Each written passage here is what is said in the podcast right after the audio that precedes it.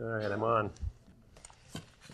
Well, this uh, this opening I have, I I wanted to share it with you because I thought it was cute, and I couldn't think of a good reason to. And so the only tie-in I've got is that when when we study the scriptures, I, I understand fully that it takes the Spirit of God to enlighten us. Without the Spirit of God, we can't understand the scriptures. But I also know that God has given us a brain, and He expects us to use it. And so it takes uh, some diligent uh, work on our part to, uh, and I'm not sure exactly how that works together, but God wants us to use our brain. And so this, this opening is just to try to stimulate our brains a little bit. This is a, actually, it's a little poem, but it's called I Am My Own Grandpa. Okay, now you got to think, you got to follow, follow along, you got to pay attention. Many, many years ago, when I was 23, got married to a widow who was pretty as could be. This widow had a grown up daughter who had a hair of red. My father fell in love with her, and soon the two were wed. This made my dad my son in law and changed my very life. My daughter was my mother, for she was my father's wife. To complicate the matters worse, although it brought me joy, I soon became the father of a bouncing baby boy. A little baby then became a brother in law to dad, and so became my uncle, though it made me very sad. For if he was my uncle, that also made him brother to the widow's grown up daughter, who of course was my stepmother. Father's wife then had a son who kept them on the run, and he became my grandson, for he was my daughter's son. My wife is now my mother's mother and it makes me blue because although she is my wife, she is my grandma too. If my wife is my grandmother, then I am her grandchild. And every time I think of it, it simply drives me wild. For now I have become the strangest case you ever saw. As the husband of my grandmother, I am my own grandpa. ah, some, I just thought that was cute. You got to think about it. See, that's just to stimulate the gray cells a little bit. Yeah. The only explanation that I could come up with is that some people have way too much time. Way too much time. Or they don't have enough to do or something. I don't know. Yes.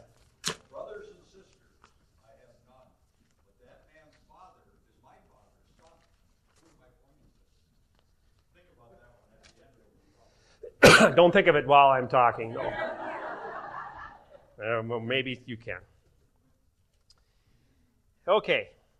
Uh, first, we were in 1 Corinthians, and last time we finished up in chapter 10, and the last part of chapter 10 talked once more about the idea of sacrificing my rights and privileges for the sake of my brethren in Christ. And it's been mentioned a number of times in 1 Corinthians, and so it is an important thing that we be concerned about others and our the effect that we have on others and that our rights should take a back seat to our concern for our fellow believers but I, I've always pointed out, and I'll say it one more time, I believe it also behooves us not to be the weaker brother that is affected by what other people do.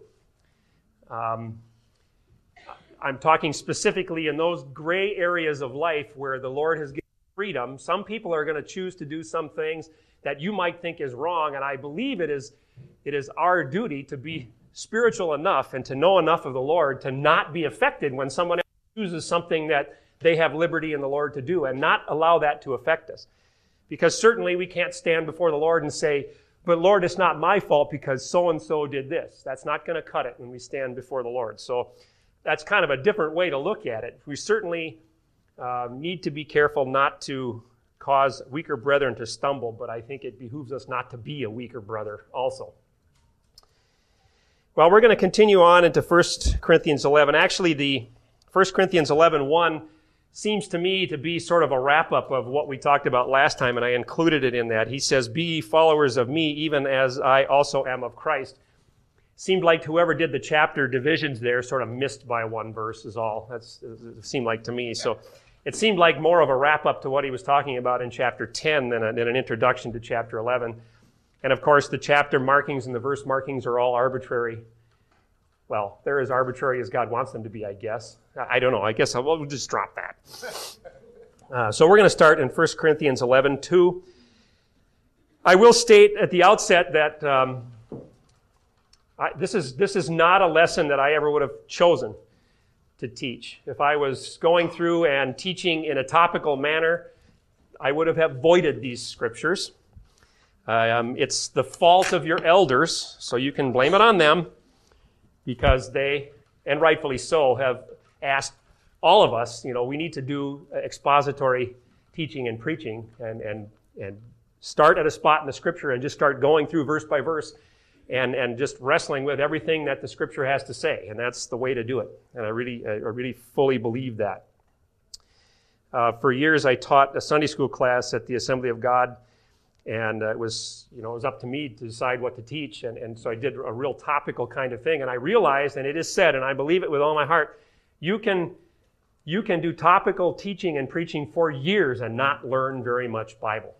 Because most topical type messages, not that they're wrong, I mean, they, they, there's a place for them now and again, but, but most topical type preaching nowadays, you know, reads a scripture and then tells a cute story like I am my own bar or something, and then, you know, talks about a lot. Uh, and when you get done with the whole message, there's two or three verses of scripture that you've maybe talked about a little bit, or, and, and you don't talk a lot about a lot of scripture. And so here we're going to just start and go through the chapter 11 and start wrestling with these scriptures here. And so I'm just the guy who's up here. Starting in, in verse 2, we're going to do 2 through 16 today, assuming that we get that far. He says, Now I praise you, brethren, that you remember me in all things, and keep the ordinances as I delivered them to you. But I would have you know that the head of every man is Christ, and the head of the woman is the man, and the head of Christ is God. Every man praying or prophesying, having his head covered, dishonoreth his head. But every woman that prayeth or prophesieth with her head uncovered dishonoreth her head, for that is even all one as if she were shaven. For if the woman be not covered, let her also be shorn.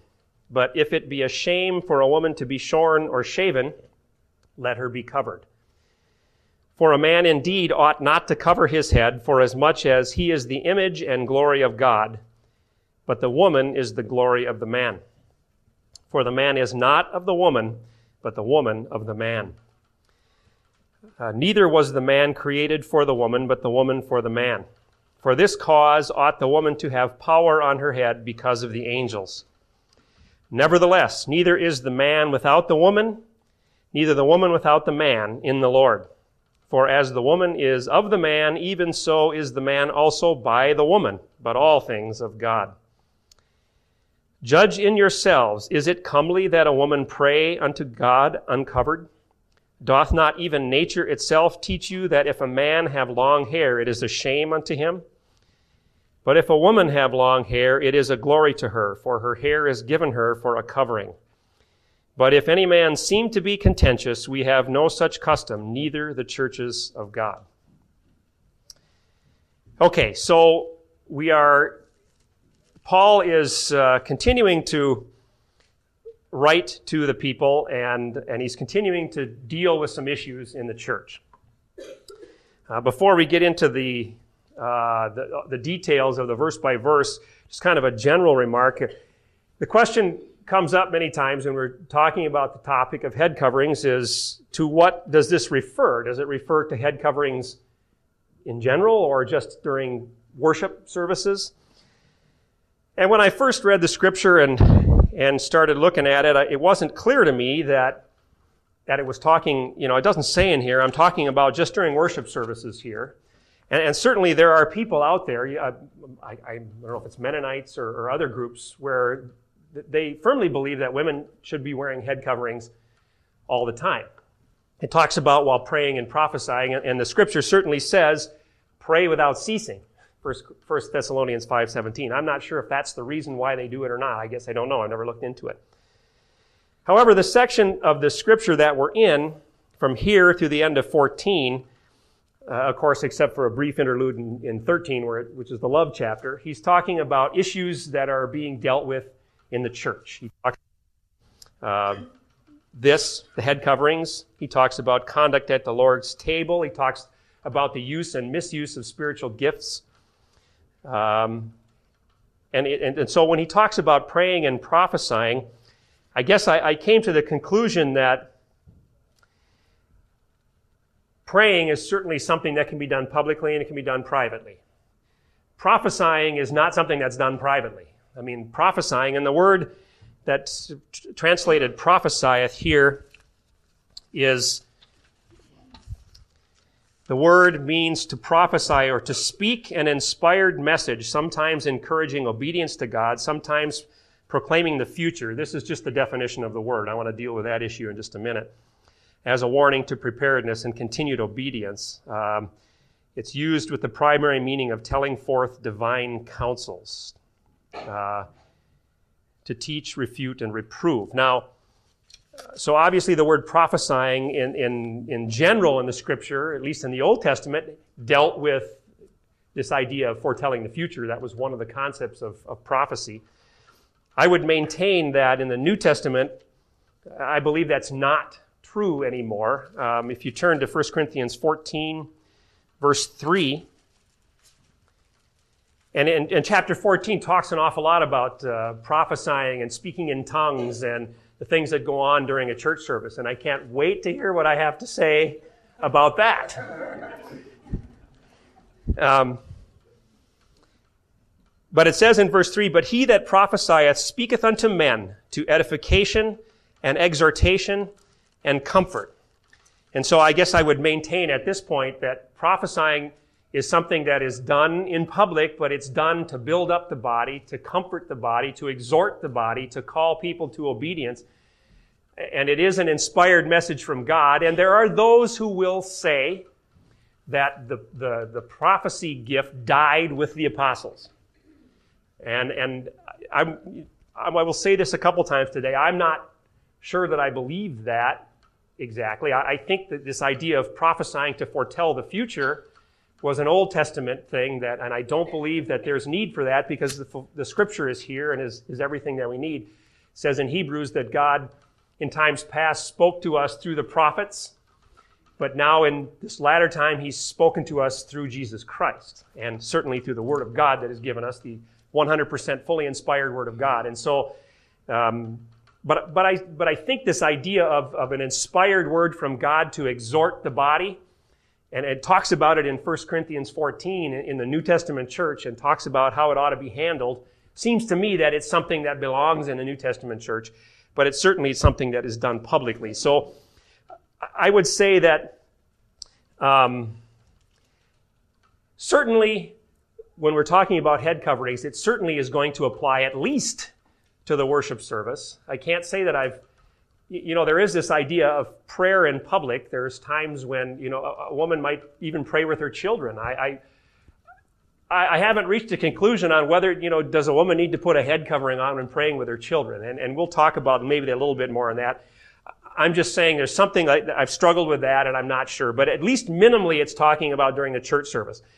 If you, if you look at some commentators, they, they just state unequivocally, this is about church services, and they don't tell you why they've come to that conclusion. They just say, well, this is just, you know, for what.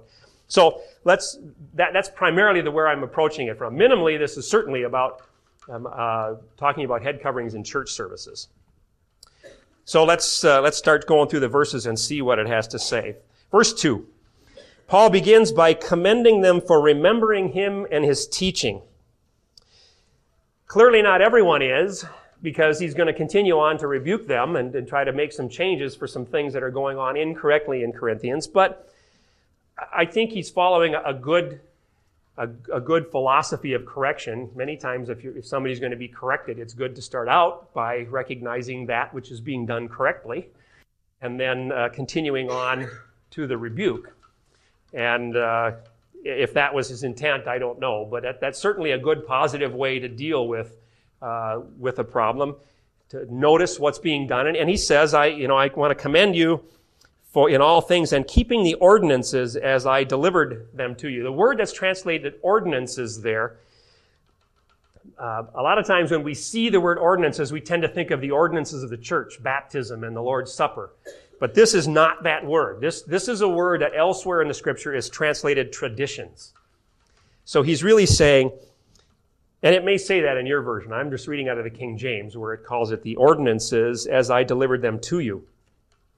And so uh, this word is translated traditions in other uh, translations, and really that's the word, and elsewhere in the Bible it's translated traditions. Um, it's not talking about the traditions of men. The word translated ordinances is a handing down, uh, a handing down of something or a tradition, and hence by, well, excuse me, it's it, the in the Old Testament it was the teachings of the rabbis, and by implication in the New Testament it's talking about apostolic teaching. In other words, the teaching of the apostles as being handed down to, to the people in the churches. And the teachings of the apostles were authoritative teachings from God on how a Christian ought to be living their life, how the church services ought to be, uh, ought to be handled. And so we're not just talking about here them keeping some tradition of, you know, you know, we've got the church of that we put green lights in our window, and if you don't put green lights in your window, you go to hell kind of thing. That's really a silly example, but I mean, that would be a traditional thing that man would invent.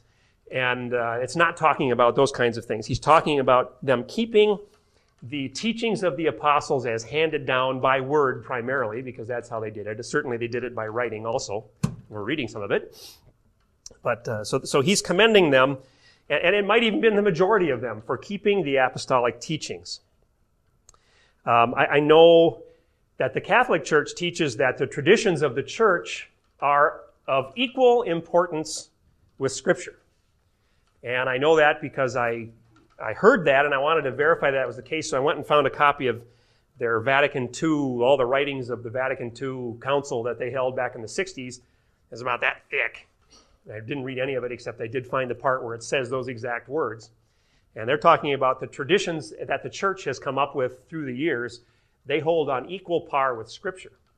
Uh, that's not the kind of traditions we're talking about here. Again, I said these are apostolic teachings that were, were inspired teachings of God through the apostles to the churches. So we're not, we're not trying to hold up that idea that the traditions of men are on equal par with scriptures. Okay, then he goes on to verse 3. And okay, so Paul now gets to verse 3 and he goes right to the crux of the problem. He's going to talk about the problem, but verse 3, he goes right to the crux of the problem by, by saying, I would have you know that the head of every man is Christ, the head of the woman is the man, and the head of Christ is God.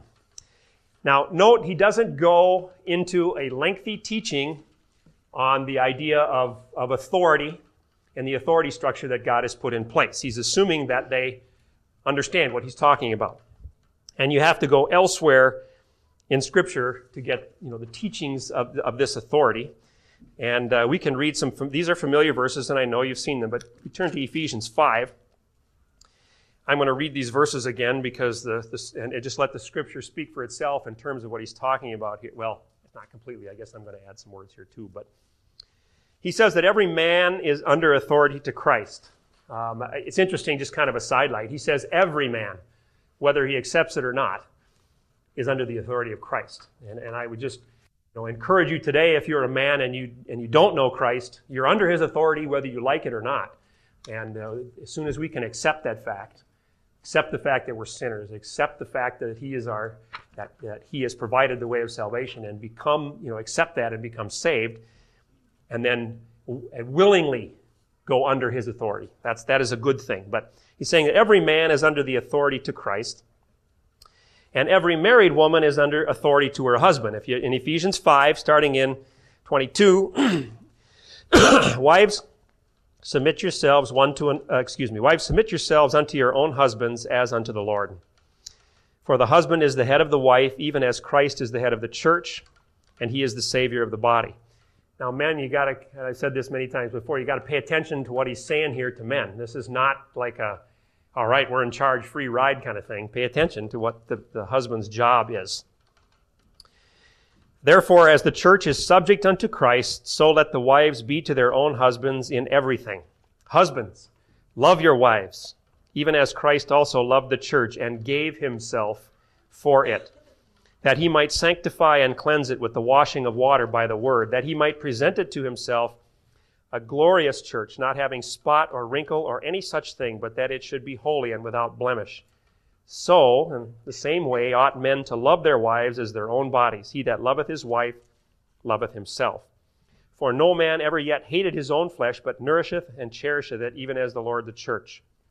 For we are members of his body, of his flesh, and of his bones. For this cause shall a man leave his father and mother, and shall be joined unto his wife, and they two shall be one flesh. This is a great mystery, but I speak concerning Christ and the church. Nevertheless, let every one of you in particular so love his wife, even as himself, and the wife see that she reverence her husband. And elsewhere we could go, but that's the okay, we're talking about an authority structure that God is setting up.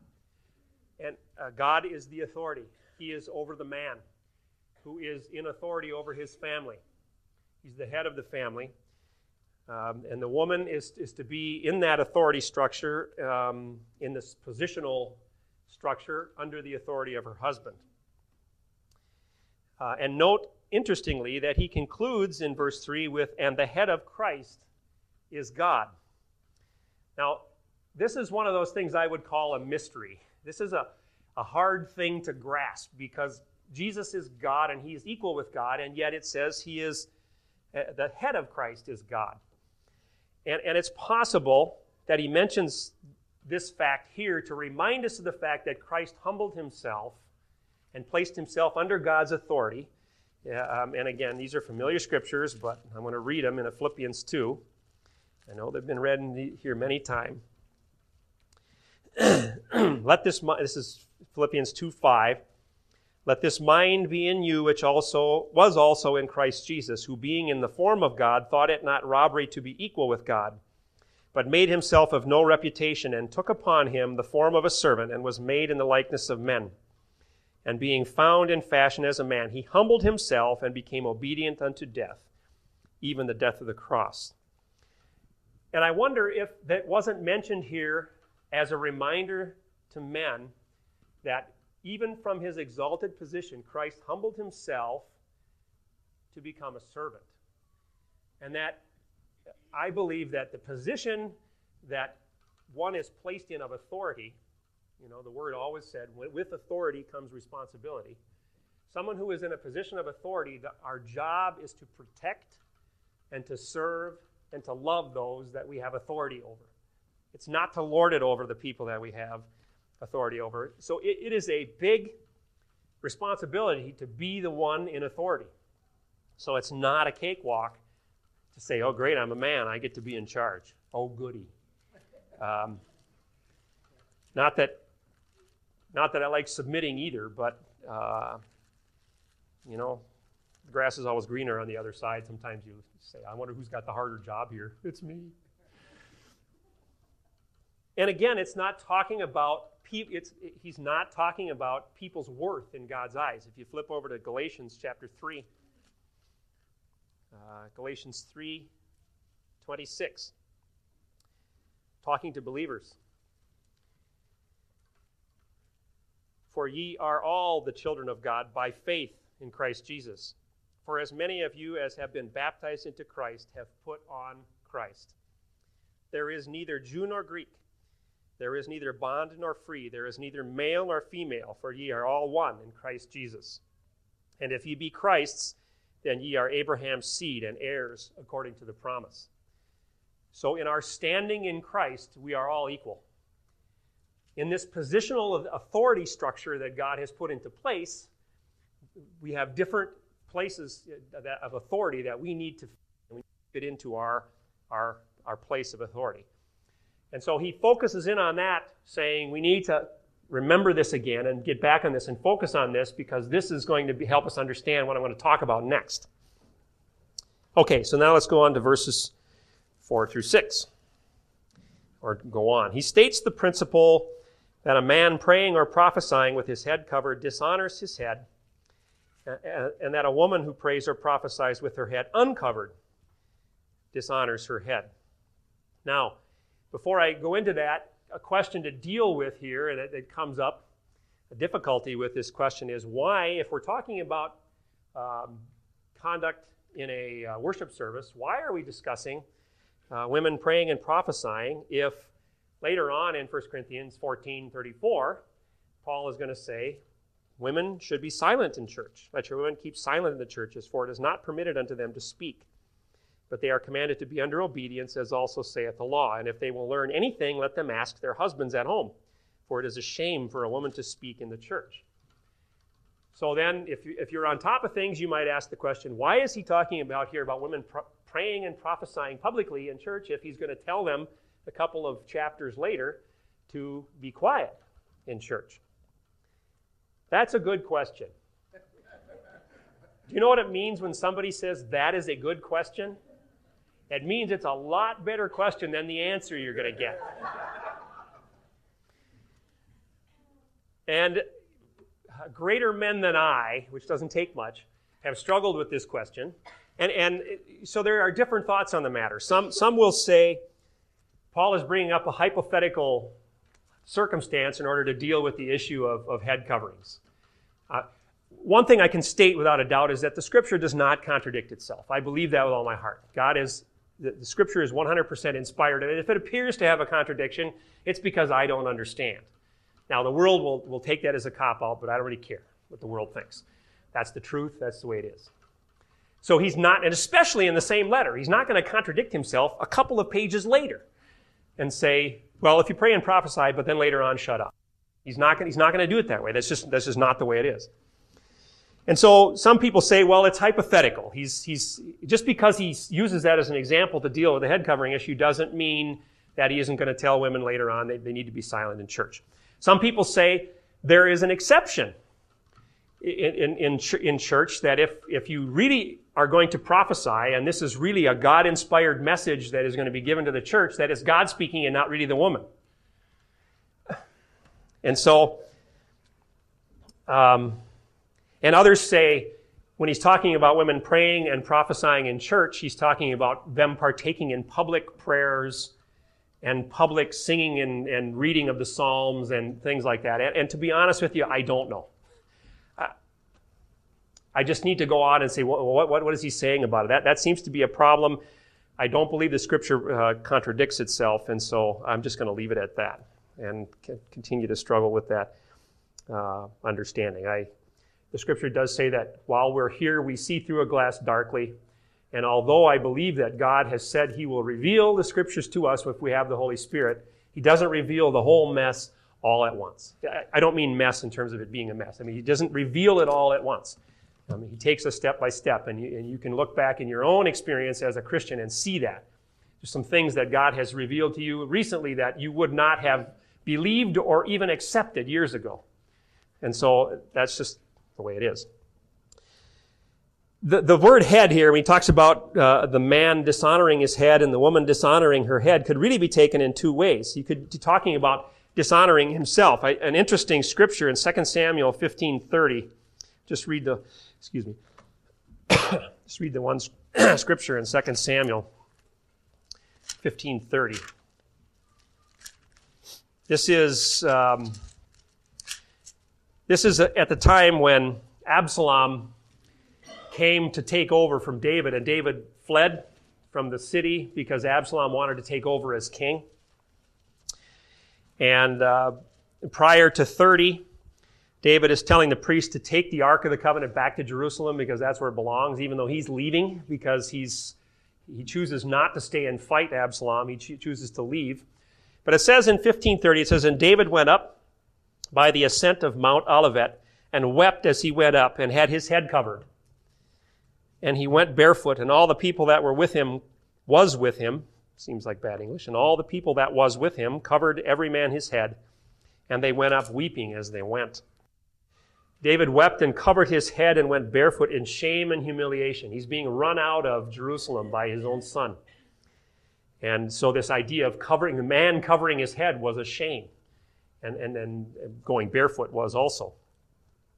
And then, if you just flip ahead to Jeremiah 14:3 is another example. Jeremiah 14:3 is talking about when there was a famine. Jeremiah 14:3. I can start in one, I guess. it's talking about a, a, famine in the land. The word of the Lord that came to Jeremiah concerning the dearth, or the famine. Judah mourneth, and the gates thereof languish, and, and they are black unto the ground, and the cry of Jerusalem is gone up. And their nobles have sent their little ones to the waters. They came to the pits and found no water. They returned with their vessels empty. They were ashamed and confounded and covered their heads. So covering their heads was a, a sign for a man, was a sign of shame. And so he's talking about that here in, uh, in verse 4. Shaming, you could be, he, the head, when you said um, dishonoring your head, could be talking about dishonoring oneself as a shame. Could also be talking about dishonoring the God who is the spiritual head of the man. And we'll see more about that in just a little bit. He claims that the dishonor for the woman is the same as if she had her head shaved. Um, notice that even in our evil culture, a woman having her head shaved, unless it's really weird, is looked on as, as, as, as weirdness. I mean, I've, I've seen some women with some really strange haircuts. I remember years ago we were in a bus in Minneapolis, and this, this girl who probably would have been pretty good looking otherwise had all of her head shaved except right in the middle, and she had a spiked mohawk. I just kind of thought, I'm not going to tell you what I thought. But, yeah. Even in, yeah. I have a reverse mohawk. I could have had a mohawk then. I'm talking about men having long hair. If you're interested, I got I keep a picture in my wallet of my when I was in college, went back when I knew everything and I had hair down to here. If I ever ever start getting at all arrogant, I take that out and look at it, and it just humbles me right down to my shoes. Uh, anyway, even, even in our, we're not talking about cultural mores here, but just look in the culture. Even nowadays, in this evil culture, a woman having her head shaved is considered to be weird. It is considered to be a shame. And the question always is here is he talking about, and, and we're going to deal with this issue later when it talks about the hair being the covering. I'm not going to avoid it. We'll talk about that. But the, the question always is is he talking about the hair as the covering or something else? And I would maintain here that he's talking about something else besides just the hair because the words that are used for covered and uncovered throughout these verses, except for verse 15, which we'll get to, are the same Greek root and they imply a cloth covering and not hair. And I didn't know what this was, but the Septuagint, um, back in 247 BC, uh, some, I don't even know who did it, but there was a Greek translation of the Old Testament. The Old Testament was written in Hebrew, and there was a Greek translation that was done of it back in 247 BC. And of course, Greek is the language of the New Testament. And the words that, these same words are used in the Septuagint uh, time and time again to, in, in, in cases where it's clearly dealing with some kind of a cloth covering. So the word means that. And then I think just logically, you know, um, we did that I am my own grandpa thing, so you, your gray cells would be working here. And if you look at it, it, doesn't even make sense what he says in 5 if he was just talking about hair. Um, because he, he's not going to say, um, if she be, he says, if she be not cut, her also be shorn or have her hair cut. He's not going to say if she has her hair cut, then let her have her hair cut. It doesn't make sense. Now, you might argue that, but, and then in verse, um, verse 5, he can't mean the saying, having short hair is like having short hair. He says having short hair is like being uncovered. Now, you could argue with that argument. You might say, well, may, when he talks about having your hair short, it's versus being shaved bald. I mean, you can argue with that. But I, but I would, but I would just counter with, the, the word and the, and, the, and the translation of the word and what it meant in the Septuagint, the Greek translation, and elsewhere in the scripture in the New Testament. Um, it's, it's the word that means a cloth covering. So let's just get that out front that I believe he's talking about a cloth, a separate covering of the head besides just hair. Okay, so he goes on to verse 7 to say that uh, for man indeed ought not to cover his head, for as much as he is the image and the glory of God.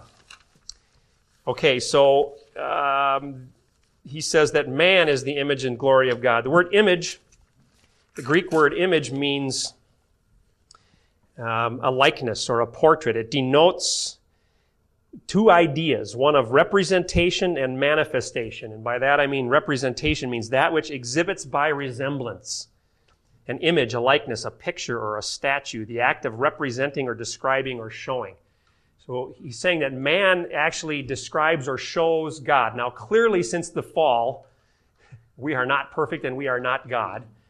And so we don't, you know, we're maybe not a very good representation of God, but people can look at us and see God in us if they're willing to be looking. And then the idea of manifestation is the act of disclosing what is secret, unseen, or obscure discovery to the eye or to the understanding. Again, it, it both, ha- both has to do with, uh, says here, it has to do with man as he was created as being a visible representation of God, a being, a being that is corresponding to the original, not an exact replica, obviously, but corresponding to the original. Um, the condition of man as creature has not entirely effaced the image. He is still suitable to bear responsibility. He still has godlike qualities such as love of goodness and beauty, none of which are found in the mere animal. And so when it talks about being a image of God, he was created as a representation of God. And then it says man is also the glory of God. The word glory is talking about uh, splendor, brilliance, from the base meaning of the awesome light that radiates from God's presence and is associated with his acts of power, honor, praise, speaking of uh, words of excellence and assigning highest status to God. Okay, so the, in, and Vines talks about this word meaning of man as representing the authority of God. When he says man as the glory of God, man representing the authority of God, and of woman as showing the authority of man over her. Again, only talking about uh, the authority structure that God has put in place. And he's saying that is a reason why man ought not to cover his head because he was created first and the woman was created from him and for him. If we flip over to 1 Timothy 2:11, there's another scripture that talks uses this same argument. 1 Timothy 2:11 Let the woman learn in silence with all subjection, but I suffer not a woman to teach nor to usurp authority over the man, but to be in silence. For Adam was the first formed, and then Eve. So man was created first, not because he was better, but because God was illustrating the authority structure that he was putting in place. And it's God decides it, that's the way it is. And then if you flip back to Genesis 2:18, uh, familiar verses.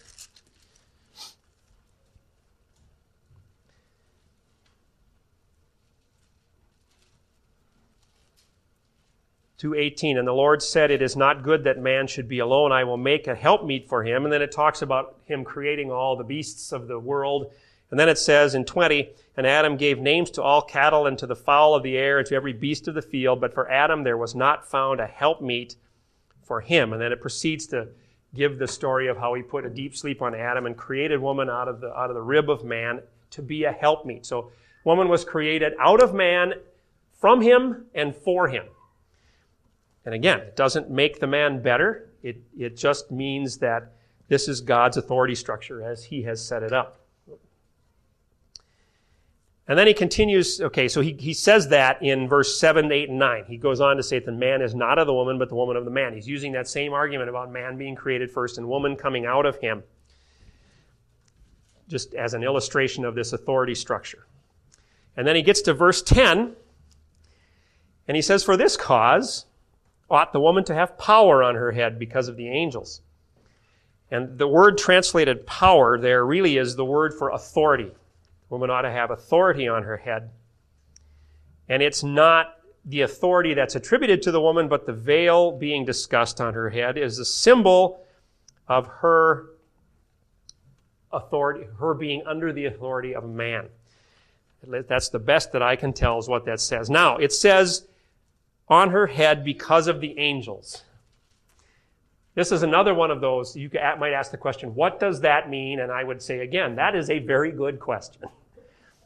Uh, there's different opinions on this, and uh, some believe that it's because that when we're worshiping God, the angels are around observing us and learning about God's love and grace through how He deals with, with man. Because the angels, you know, they They, uh, they're, they're not men. They don't need grace. And, uh, but that's just a speculation, and I'm not sure exactly what it means because of the angels. But uh, I believe it states that a woman should have sign of authority on her head, the sign of the fact that she is under the authority of her husband. And then you go on to verses 11 and 12, and I think these simply state, again, he, he wants to make it clear that, uh, that men and women are equal in the Lord from a spiritual perspective, as we already looked at the, the, the verses that we read in Galatians.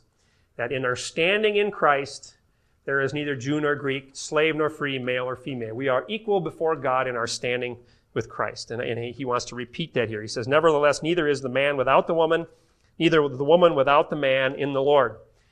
The man and the woman are mutually dependent. They're dependent on one another. And, and the, the, the marriage, the marriage bond illustrates that so clearly. God has given uh, both of the people things to bring to the marriage that we become mutually dependent on one another. And that's what he's saying here. And again, emphasizing that this is a positional authority. This is not worth of a human being.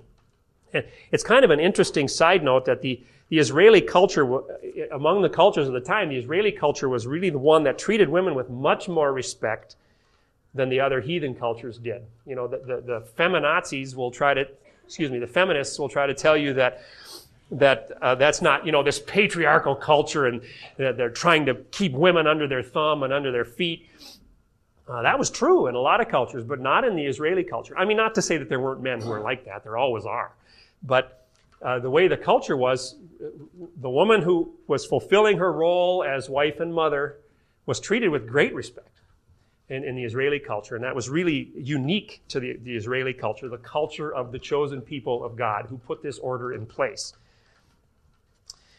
And then we get to verse 13 to 15. He, and in verse 13, he asks a rhetorical question. A, rhetorical question is a question that's asked for just for an effect. He's not expecting an answer because, in this case, the answer is supposed to be obvious. So he says in 13, Judge in yourselves, is it comely that a woman pray unto God uncovered? He's not getting to this point and saying, Well, I've told you what I think. Now, what do you think?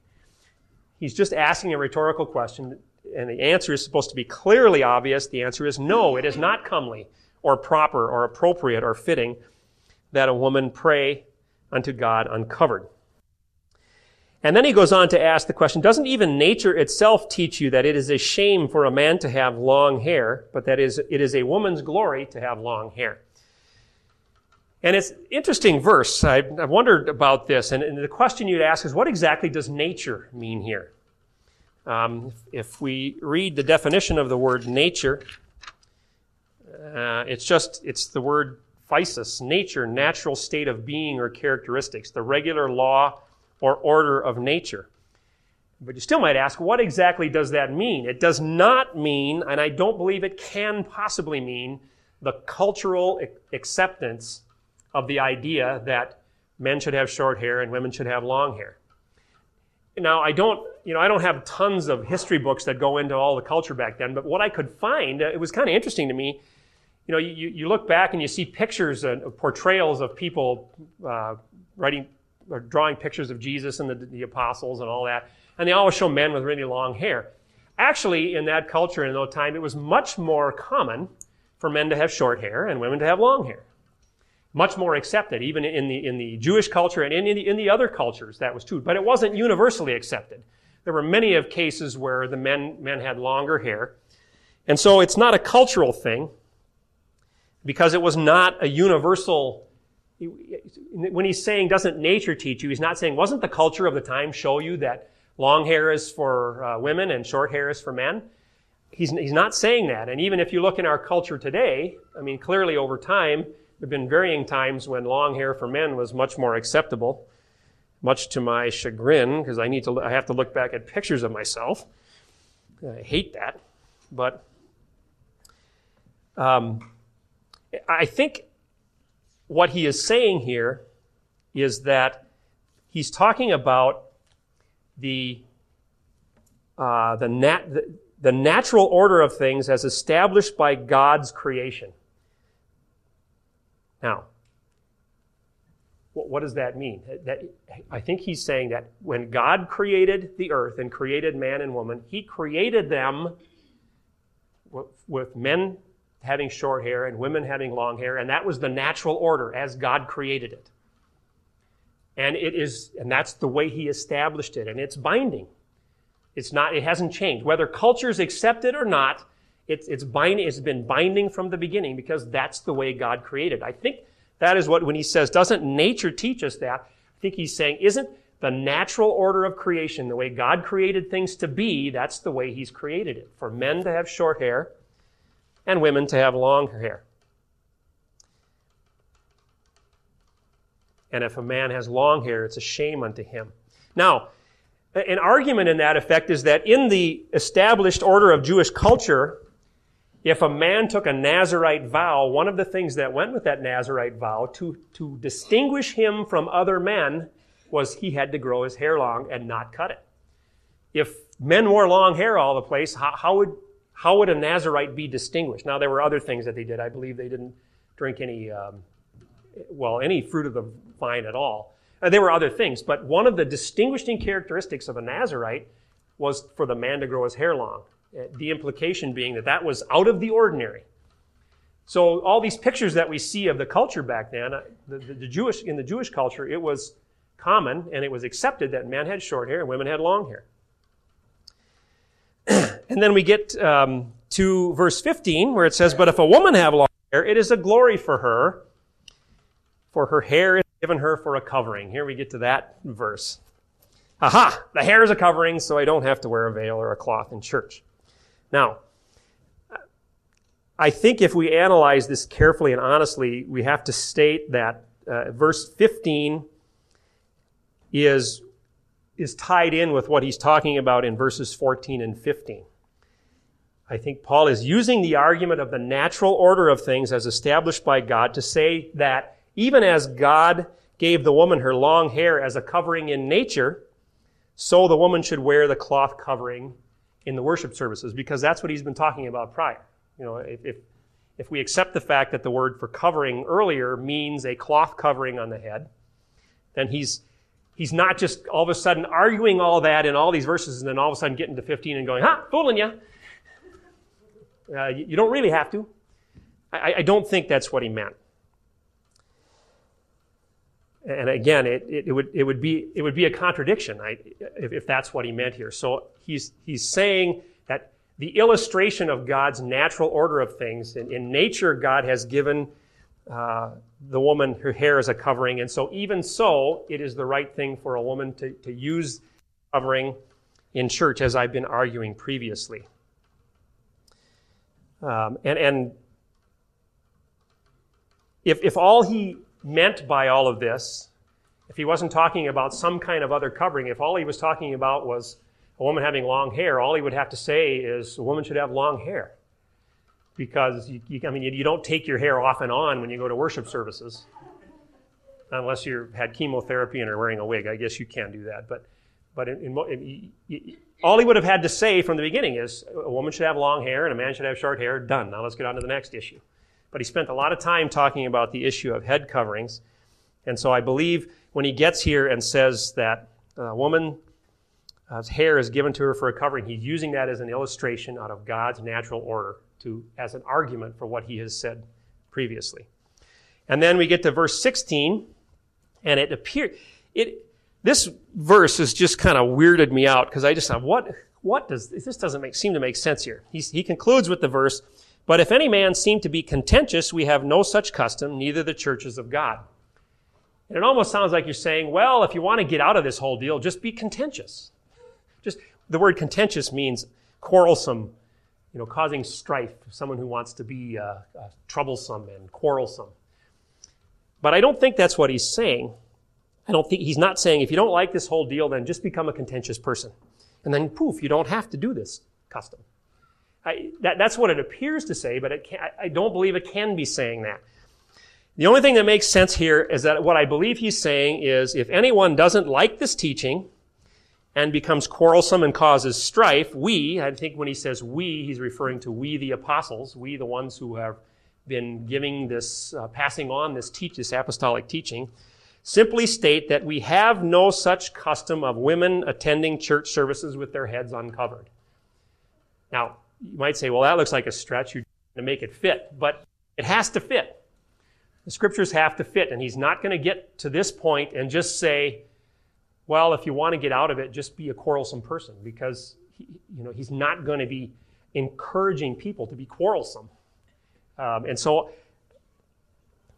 I, I, just don't think it can mean anything else. I think uh, it, it has to be that meaning when he gets here to say, okay, if you don't like this teaching, um, we, we don't have the custom here of people, of women going into the church services without having their heads uncovered.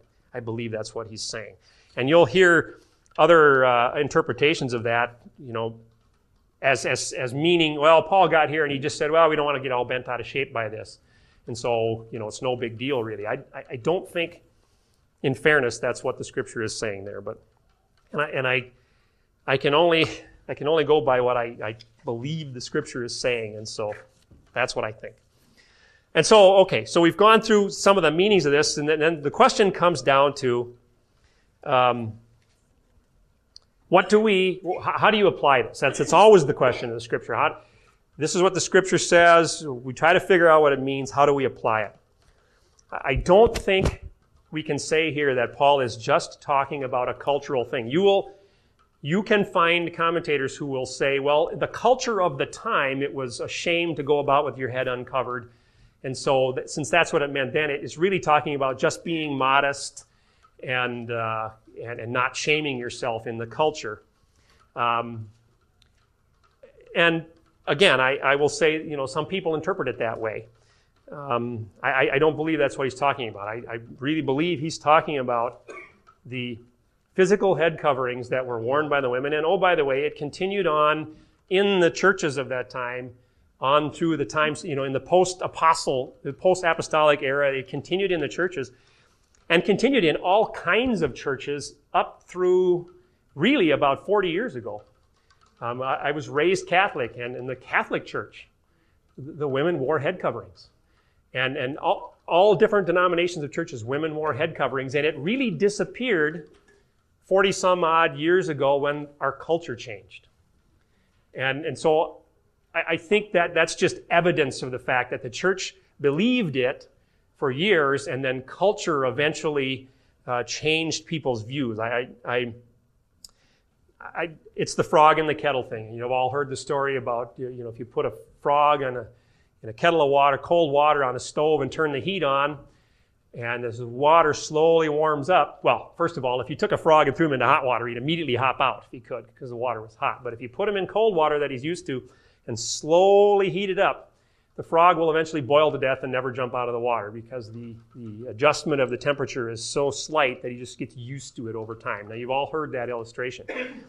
But that is true of the church, and it's true of us today. And whether we like it or not, we are frogs in the kettle, and we have been, we have been uh, affected by the culture.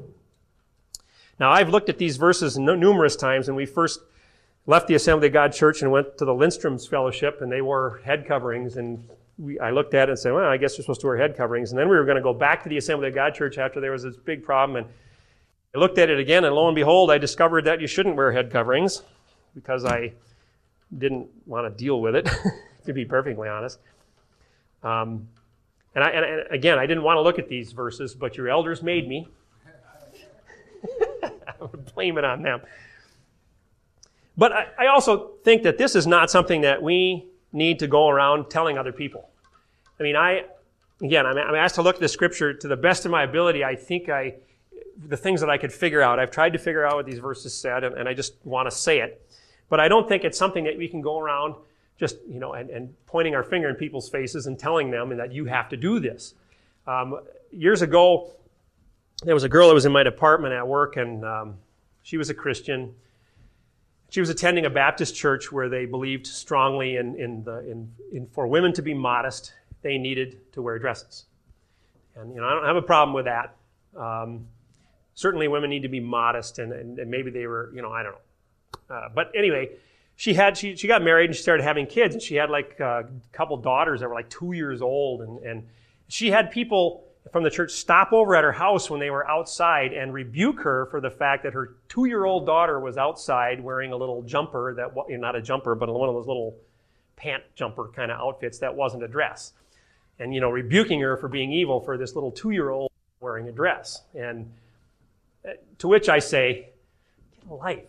you know, that, that's going overboard and it's not your place to tell her how to deal with this. And, and um, I think we, we need to deal with the scriptures and, and, what they say, and we need to ask ourselves, you know, why we are doing what we're doing.